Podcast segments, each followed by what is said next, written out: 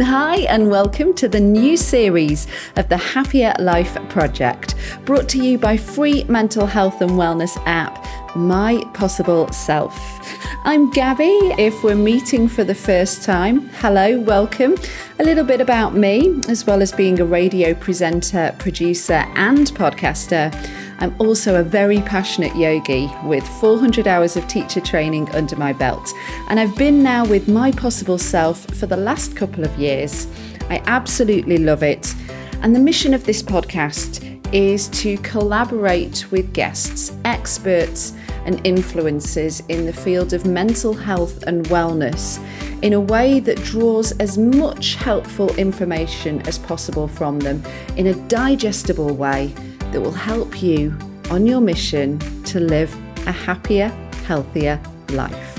With that in mind, on the show today, to kick things off, we welcome Michelle Elman, a five board accredited life coach, author, broadcaster, and public speaker.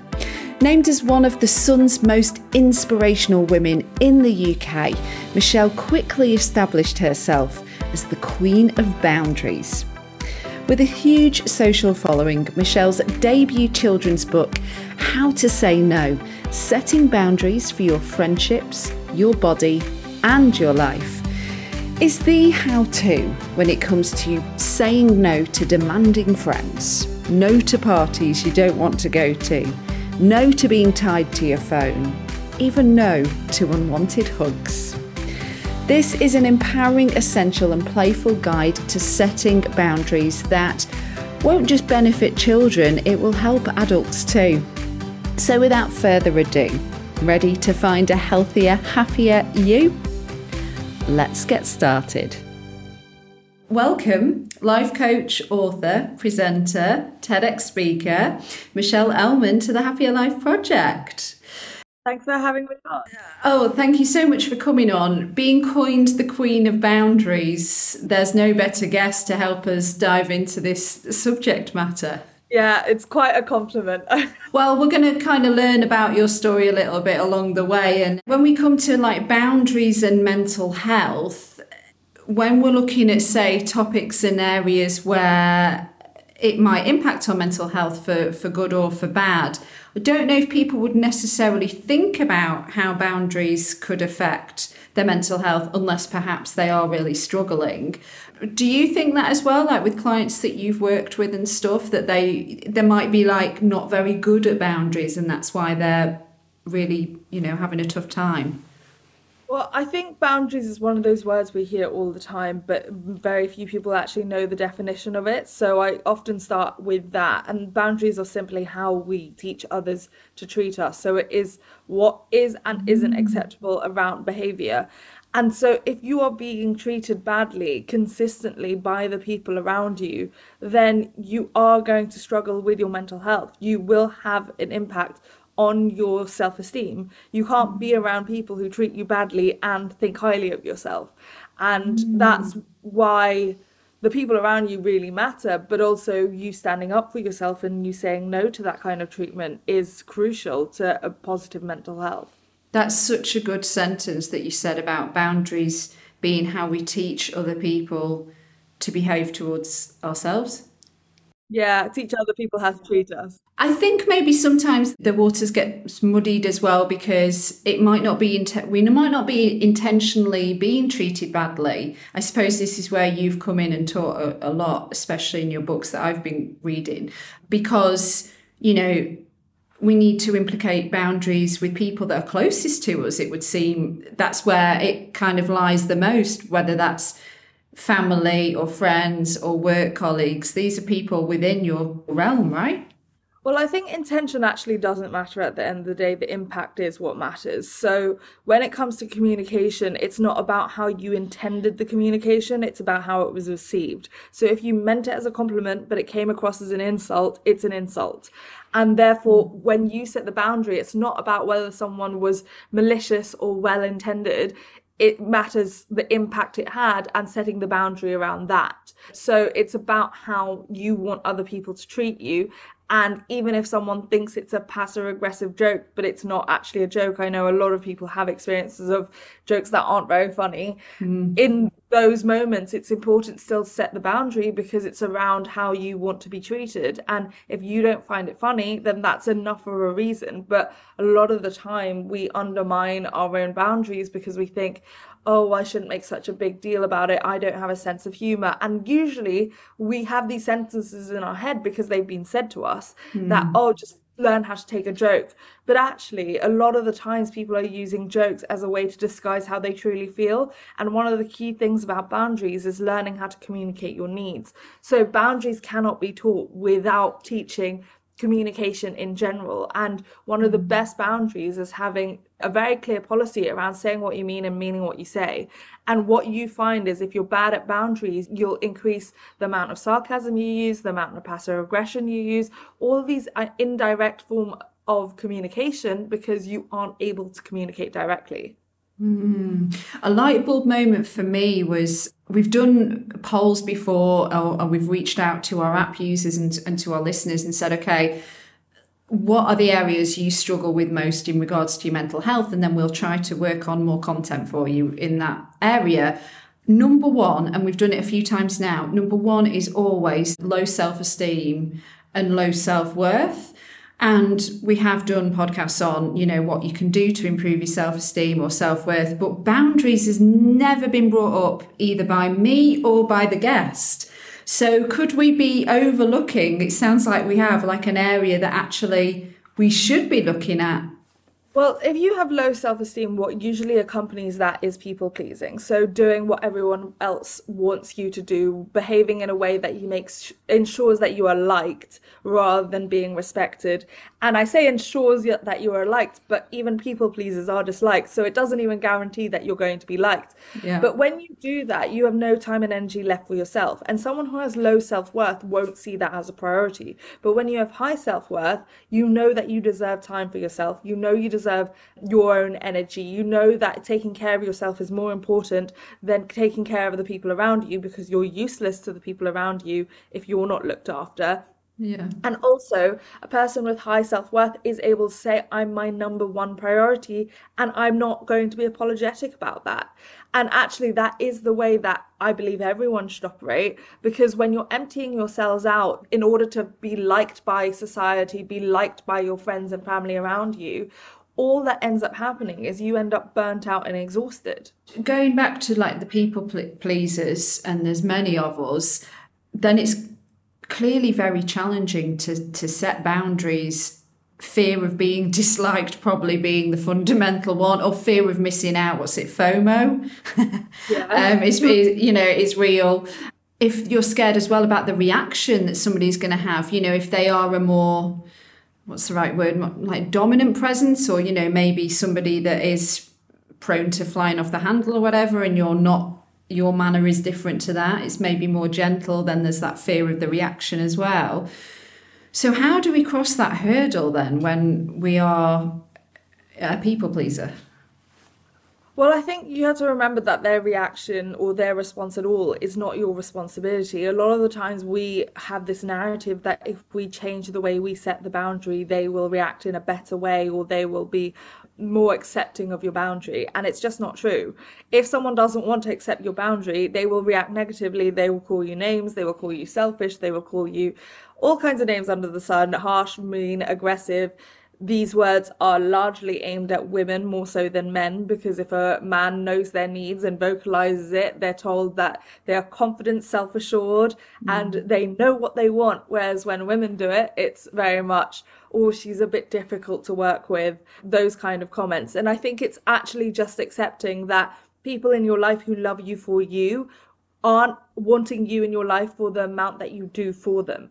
And when you first set those boundaries, because it's different to the way you've interacted with people in, a, in the past, it absolutely can be shocking. It can absolutely end friendships and relationships because the person they've chosen to have a relationship with was a people pleaser. And when you first set boundaries, unfortunately, you start to realize that when you're a people pleaser, you tend to attract people who take advantage of that Mm. And saying no is realizing that you're not actually going to lose anyone who should be in your life. You're actually just going to lose the people who are taking advantage of your niceness.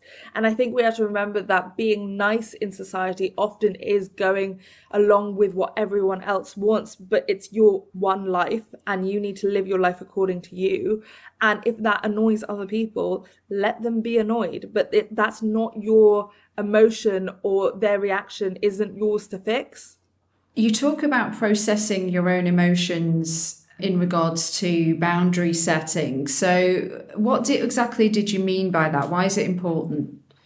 Well, I think a lot of the time it's perceived that boundary setting is that flying off the handle, say, like, and it's essentially the anger, the rage setting boundaries in the heat of the moment very rarely are healthy or good boundaries to set. It's usually used as a wall. So within my book, I talk about the difference between boundaries and walls.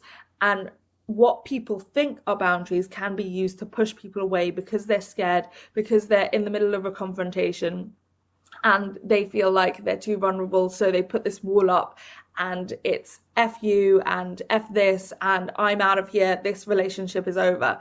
That's not a boundary. A boundary is you giving someone a warning around a specific behavior, you giving them the opportunity to change, you mm-hmm. reinforcing that behavior if it's repeated, and then if the boundary continues to be disrespected, that's when you end the relationship.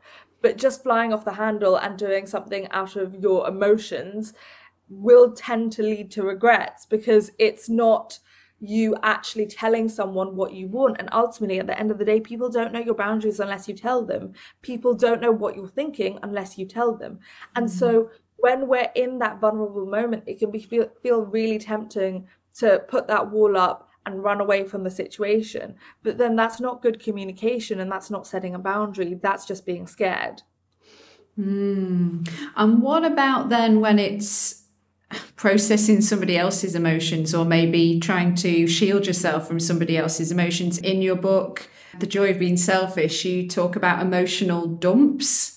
Where uh, I, I, really like the um, the example you give is imagine each emotion is a heavy book and somebody's taken a whole stack and they've gone plonk on your lap and they've just yeah. you know given you all this dead weight basically that's not yours so this is an area that I will hold my hand up and say I really personally struggle with in terms of like if somebody is in a very I will say the word shitty mood, then it will make me feel shitty.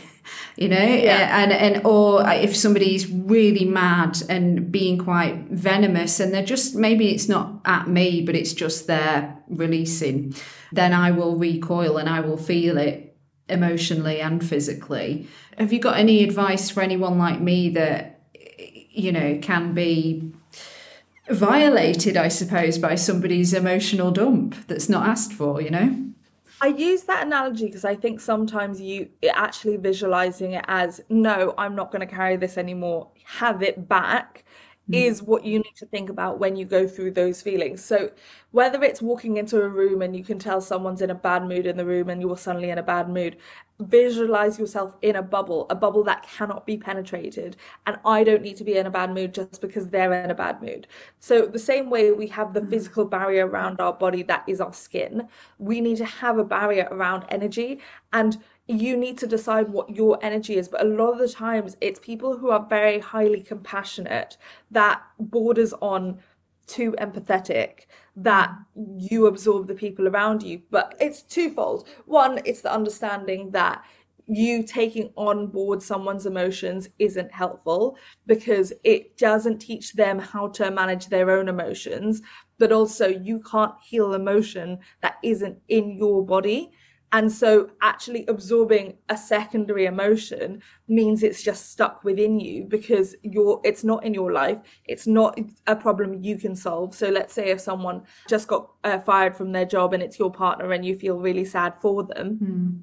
it actually is taking away attention from their sadness and so they often don't get as much space to feel their own sadness but also if you're carrying their sadness for them some people won't actually experience their own sadness and so to actually view it as doing other people as a, a favor to let them have their own emotions, give them space for how they feel, but actually you don't need to feel the same way. That's the key understanding behind changing that dynamic.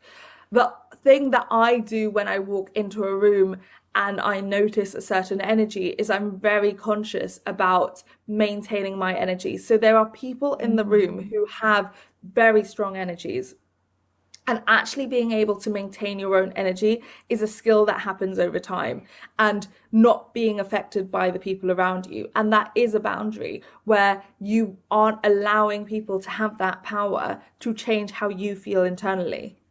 Wow. When it comes then to putting a boundary in place, you talk about knowing your values. So is this where we start? Is like what what is important to me? And then i can put this boundary in place that needs to be there basically yeah, and it's also about if you know your values and how they are prioritized in your life. So, whether that's like work is more important to you than family and friends, which I know sounds like a really stigmatized thing to say because uh, we get taught like family should be the most important and all of these things.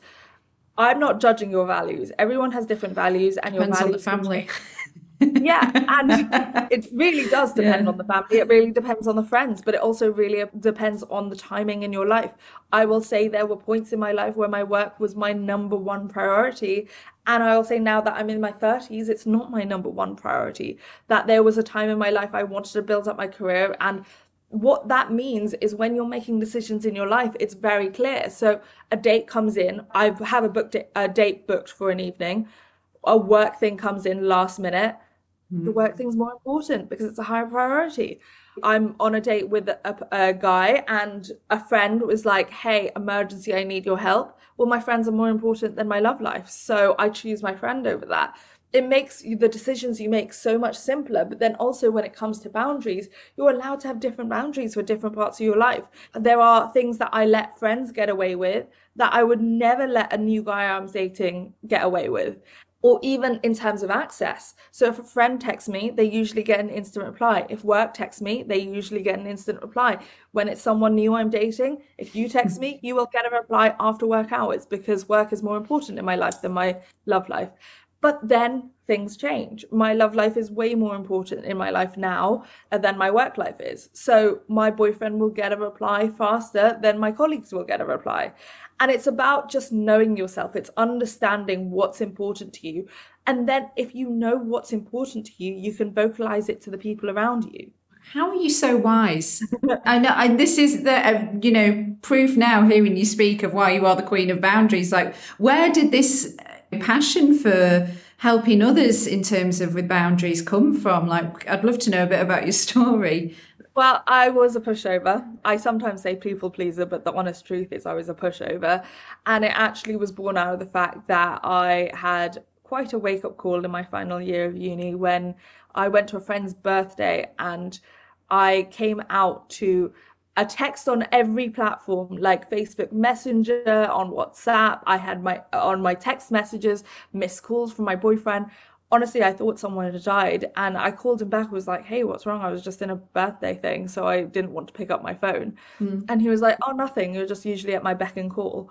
And it was that comment that just made me go, like, I can't believe not only do you think that, you have the nerve to say that to my yeah, face. That use of language is what am I like some kind of pet? yeah and i it, but it also the mentality that you think about your girlfriend at the time he is obviously an ex mm. but it was that happening and me going hmm something about my priorities is wrong but also the way people are treating me isn't okay. And i was in a birthday for an hour and somehow he felt that entitled to my time and energy that it was so urgent for something that was like he wanted to tell me about his work day something very like unimportant that he felt he could mm-hmm. interrupt my time in such a extreme way. And then i came home and all my housemates were in the middle of a fight and i kind of got into the fight because everyone was yelling and screaming i was trying to calm it down and by getting involved one of them said to me, Do you know how much we tolerate having to live with you?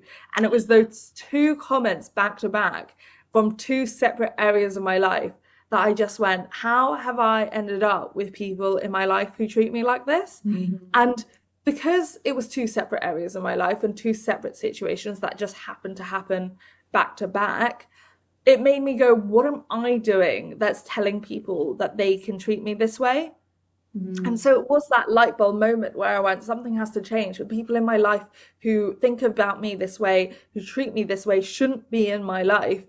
But when you don't have confidence around your boundaries, you don't have confidence to say, no, no more. I'm not tolerating this anymore. You don't deserve to be in my life. And both those people ended up being cut out of my life very shortly after. But it was the first time I went through actually cutting someone out and saying, hey, no, the way you treat me is not acceptable. And then it was a very slow learning curve around boundaries, uh, largely helped by my own life coach, where I remember sessions where I sat there and trying to tell someone new I was dating, like the way they were treating me wasn't okay. And she was sat there going, you just have to reply, this doesn't work for me. And that sentence in itself blew my mind. It was like, I knew English as a language, but I did not know those words could work next to each other or that I could say them. And so my first reaction was, I can't say that. And she was like, why? And I was like, because I can't. And it was just this block in me that I was like, how do you say that sentence? What will someone say? And the truth is, the only way you find out is by trying it. So I said it and it worked. And they changed the plan. I think it was something around where the date had been booked or that he had booked it really inconveniently or he'd book he'd call me at two o'clock in the morning. It was something like that was quite a common behavior in dating, but is also quite disrespectful behavior in dating. Mm-hmm. And I said it and he he was just like, okay, I was like, wow, all of that in my head. And it was just, okay. Yeah. Wow. you realize actually a lot of the fear you build around boundary setting isn't real. A lot of it is around your own fears. And at the time, my own fears were, well, what if he doesn't like me anymore? What if he dumps me? What if I then become like a really difficult, undateable person? Mm-hmm. And all of those things actually never ended up becoming true. If anything, I think people found it more attractive because when you have boundaries, you know yourself. And so someone can't just treat you the way they want. And sometimes, especially when it comes to dating, it is that pushing of boundaries that people do to see what they can get away with. And when you're insistent on the behavior you expect, Mm. It meant that I was upgrading my love life, I was upgrading my my social life in terms of my friends so quickly because it was very obvious from the behavior that people show you, but I wasn't listening to it for a really long time. Mm. You set a boundary and it gets ignored or broken. Then what? So you want to reinforce the boundary and you want to reinforce it with the consequence. And I think the consequence part is a really key part of boundary setting that a lot of people don't include. And it's when I say a consequence, it doesn't need to be extreme, but it can be as simple as if you continue to body shame me, I'll be walking out the room. So it's not always ending the relationship, mm-hmm. but it could just be please can we stop talking about my body? If you want to continue talking about my body, then feel free to do so, but I will not be a part of the conversation. And it's understanding that you can't control what other people do. So I can't control the words that come out your mouth. I can't control if you want to keep having this conversation. What I can control is whether I'm in the conversation. And mm. so it's always about setting a consequence that you are willing and able to follow through on. Because if you set a consequence that you don't intend to follow through on, that's just an empty threat. And as we know with children, empty threats don't work very well. So with adults, they don't work very well either. It's kind of that thing of a mum in a playground saying, well, then you can't have candy, you can't have candy. And then suddenly they have candy anyway. Mm-hmm. So it's actually, if even if you have to set a lesser consequence, be it a lesser consequence that you actually follow through on. And so the reinforcing part is also that you can't just say it once. And especially if you're not someone who's used to boundary setting, the first time you say it, you will shock people around you. And it's not always malicious, but like the people around you won't always perceive it as, oh, Michelle's a walkover, I'll just keep doing what I want. It will just be, it's a different thing. I'm a little bit confused. Okay, well, let's just continue with the dynamic we've always had And that's why you need to reinforce it because it's basically you saying, I'm serious about this.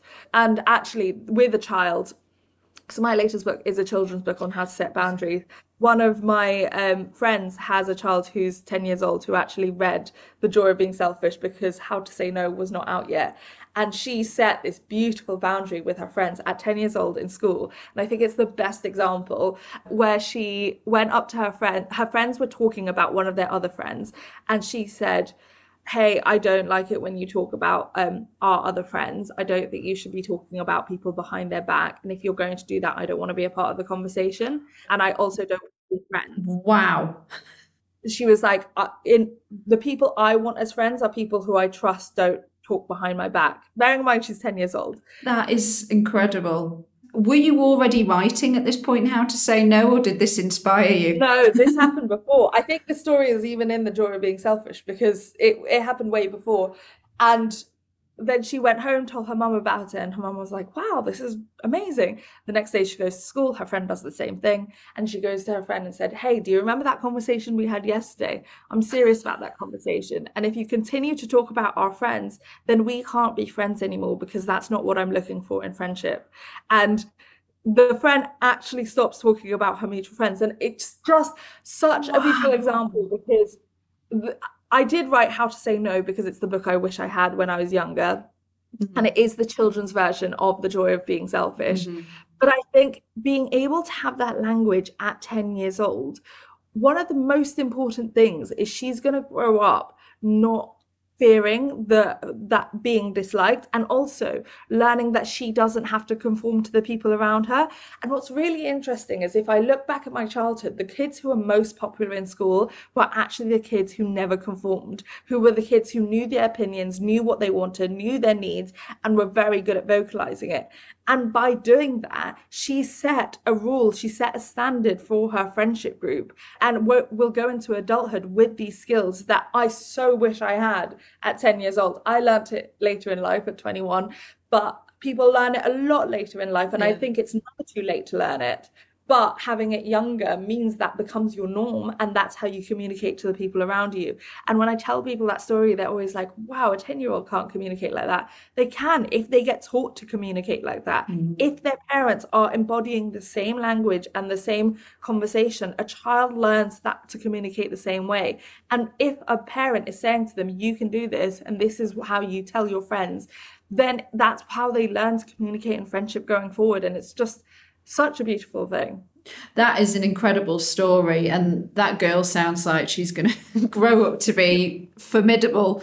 Um, yeah. And yeah, speaking of how to say no, I really, really appreciated it as an adult reading it. Never mind, like I know the the demographic might be aimed at like your school kids, even your college kids, but I think adults could really learn a lot from the book as well. Was that intentional with you? Well, it all came out the fact that when The Joy of Being Selfish came out, a lot of my followers asked me, Can I share this with my child? And they'll say, like, my child is 11 years old, my child is 13 years old, can they right. read it? And I never felt comfortable saying yes or no because I do think that's a parenting choice. And it depends on your individual 11 year olds. Some 11 year olds talk about sex, some 11 year olds have no clue what sex is. So mm-hmm. I have, I didn't want to then be this surrogate parent telling you whether your child could read a book that it had a section on sex and dating. And so I basically thought the best idea was to write a book that is aimed at that age range that might not feel like sex or kissing is an appropriate conversation. Mm-hmm. How to Say No does touch on kissing and consent, but that's as far as it goes. And so I started working on a children's book and actually went to my agent was like, everyone seems to want a children's version of this book. I've never written children's should we just go for it and do it? And it's turned out very successful. So yeah, it's also that proof of you should try something new, even if you've never done it before. Well, just kind of simplifying, I suppose, a bit the messages, but still really hitting home. Like I did kind of bookmark a few lines which I just loved, like being respectful is a way to earn respect. Yeah. I loved the way you, you phrased that Well, I think also because the book is called How to Say No, and even when I gave it to my nephew who's six years old, he was like, Why do I need to learn how to say no? I already know how to say no. And I was like, Just you wait. And my sister looked at the cover and was like, Oh, thanks for that. Don't really need my children saying no anymore. yeah. Uh, they say no quite enough. And uh, I was explaining to parents like my sister, it's not just about how to say no, but it's about how to respect other people's no. And if you teach them that they can say no, then you can also teach them you need to listen to me when I say no. And it's about having that mutual respect and teaching that boundaries goes both ways. Mm, absolutely. Teachers aren't always right, and you aren't either. Yeah. I was just like, yeah, this is absolute gold. Um, and then uh, you really made me think of my nephew who's about to turn eight. Uh, with the, the bit on I don't do hugs because he doesn't really like to do hugs, but he's so cute. Grown ups just want to hug him, and he always kind of lets you, but you can tell he's not really into it. So I really appreciated that you actually addressed that and then gave some options like doing a fist bump. Well, that's that's very much thanks to my middle nephew. So my middle nephew um, has never liked hugs and never wants to give me a hug. But as soon as I go, okay, it's usually when we're saying bye, mm. and his mum will be like, "Give Auntie Michelle a hug," mm. and he will never want to do it. And I always go, "Well, how about a high five? And then he'll give me a high five. And he likes high fives. He likes fist bumps just doesn't like hugs. And I think we know adults like that. And you would respect yeah. it if an adult said to you, Oh, I'm not a hugging person. But you don't respect it when it's a child. Well, then what do you think that teaches when it comes to consent? Because mm-hmm. if they have to endure being uncomfortable, if they have to endure something that doesn't make them feel good, then when's the line of, oh no, this is a time when you speak up, but this is a time when you have to stay silent? Mm. Your year of no. was that in part of the research for the book, or was that something that you just felt compelled to do for your growth? Uh, I probably started learning about boundaries when I was like 21, and it was probably when I was 22 I decided my year of no. And the example I tell in the book is a friend asked me if I wanted to go to a pub. It's a silly example, but I had just finished a really long work day and I felt guilty to say no. I didn't, uh, but to be honest, I didn't even think about it. I was like, yeah, sure. In my mind at the time, you get invited, you say yes. Like you don't think twice about it. You're grateful that for the invite, but also, what if you're never invited again? Mm. Um, and it did sound like a great night, but I hung up and I was like, oh, wait, this is my year of no. And I'm exhausted. I didn't realize how exhausted I was because I wasn't in the habit of checking in with my feelings. I didn't particularly want to leave the house and I wasn't in the habit of checking in with my needs and I really needed rest. And so I called my friend back and was like, Oh, I'm not coming anymore. and he was like, So what? I spoke to you two minutes ago. And I was like, And yeah, I'm not coming anymore. And I this is what I mean. When you first learn to set boundaries, it's clumsy, it's chaotic, you won't do it the right way. And what I've since learned is if you're canceling, you need to give an explanation. But because my rule was in my year of no was not only that I was going to say the word no, but I wasn't going to justify it.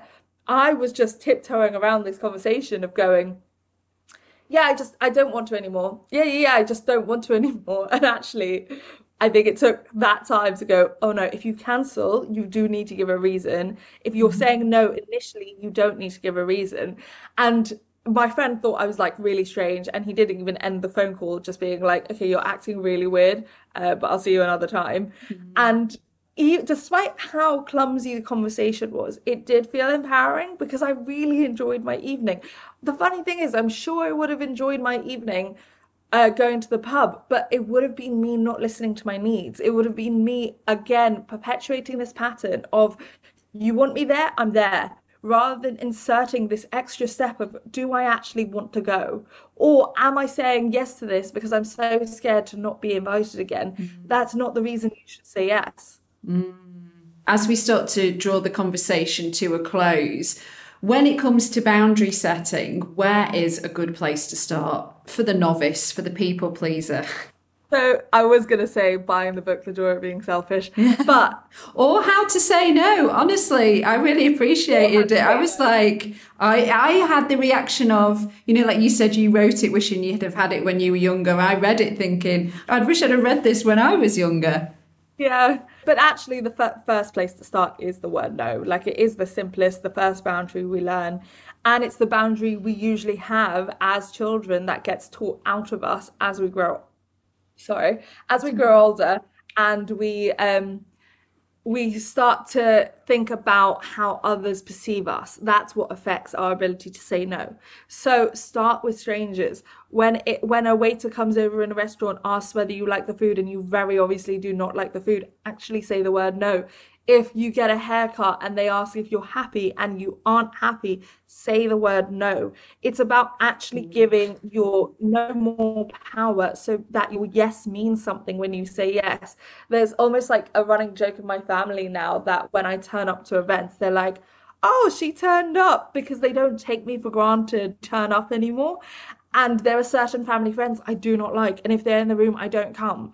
And I don't, I, I, don't try to control who my parents are friends with. I don't try to control who my parents invite to parties, but I do get to control which rooms I am in. And so when I turn up now, even my friends make this joke of like, you know, Michelle actually wants to be here when she turns up because she'll tell you no. like, but it's a good thing.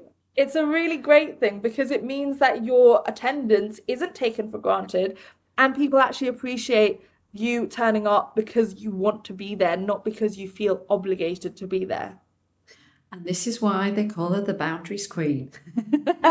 Thank you so much, Michelle. I've got five more questions. They're more like quick fire. It's the last five in five. It's like a new feature to close the episode with for this next season. Okay, when and where are you at your happiest? Usually on a beach by a body of water, usually a pool. Nice. What's your favourite thing to do that nourishes your mental health? Probably binge TV shows. Grey's Anatomy is a forever favourite, but at the moment I am binging Love is Blind. Uh, what piece of advice do you now know that you wished somebody would have told you earlier that would have made you a happier person today? It has to be to set boundaries and that boundaries won't make good people leave your life it will just get rid of the people who are taking advantage of you what is the most important one thing that needs to change to make the world a happier place I think people need to mind their own business more. One of the, my pet hates is unsolicited opinions, but again, it's down to lack of boundaries. And finally, what is a simple, actionable step that we can take when it comes to setting boundaries that will help us all on our mission to building a happier life? Actually, check in with your feelings. So, your feelings exist inside your body, and you need to be able to do a body scan and actually know how you feel about a situation. Usually, the two main emotions that will pinpoint that a boundary has been crossed is anger and resentment. So pay attention to both those emotions. Fantastic stuff. Thank you so much, Michelle. So, for more on you, the website is michelleelman.com. Super simple. On Instagram, it's Michelle L. Elman. Thank you again for your time today. I mean, such interesting stuff. And, like, yeah, again, it really is very impactful on our mental health. Thank you so much. It was lovely talking to you. Thank you for listening to the Happier Life Project with me, Gabby Sanderson. This concludes today's episode. Just a couple of important notes first. If you are suffering with your mental health, there is a crisis button on the My Possible Self app, which will signpost you to the correct information for immediate expert advice. Those of you who are listening on one of the podcast platforms, the My Possible Self app is completely free to download. You can access all of the content and you don't need to worry about it costing you anything. The views expressed in this podcast are solely those of the interviewer, which is me, and the interviewees. The content of this podcast should not be considered as a substitute for professional or medical advice. The Priory Healthcare are not involved in the production or content of this podcast. Your support really, truly means a lot and it enables us to continue doing what we do. So please do subscribe, share with your friends, and leave a review if you found this episode helpful. And to find and follow us on social media if you don't already, we are at My Possible Self and I've been at Radio Gabby. Do take care, and I'll see you on the next one.